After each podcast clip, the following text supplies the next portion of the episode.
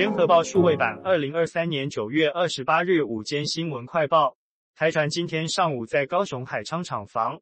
举行前建国造原型舰命名暨下水典礼，现场只有舰首露出，由蔡英文总统主持。但由于是涉军事机密，包括蔡总统执凭等过程中所有画面，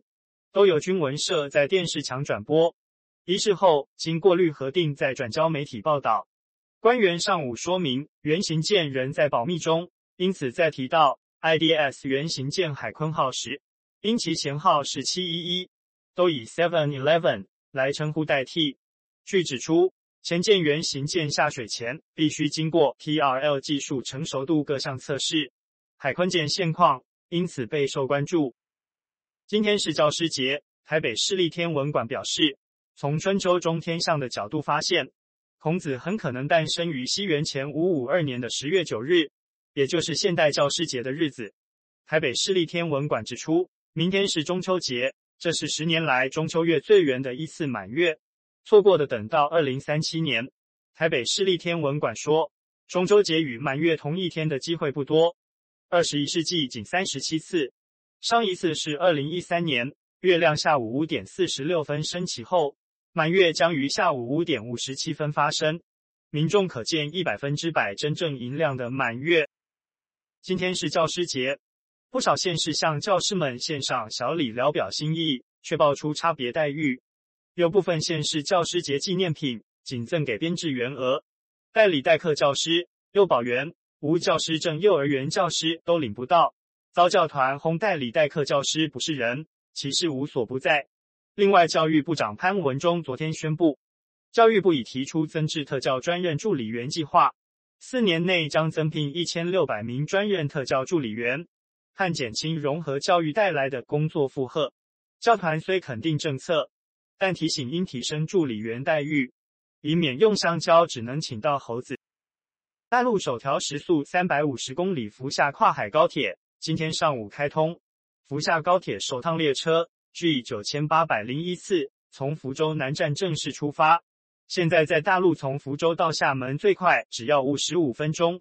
这是继京张高铁、京雄城际后，大陆又一智慧高铁，同时也代表福建省当局要全力打造的福厦两地一小时生活圈。综合路媒报道，福厦高铁全长两百七十七公里，北起福州，沿线跨越湄洲湾、泉州湾。安海湾等三座海湾，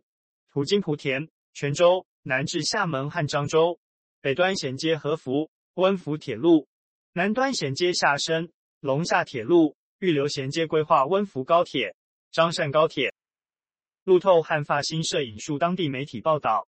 二十八日凌晨，乌兹别克首都塔什干首都机场旁的一座仓库发生巨大爆炸，随后引发火灾。根据社群媒体上的几段影片显示，巨大火柱冲入夜空。卫生部表示，据报仓库夜间发生火灾，伤者已送医，人数不详。乌兹别克是中亚前苏联加盟共和国中人口最多的国家，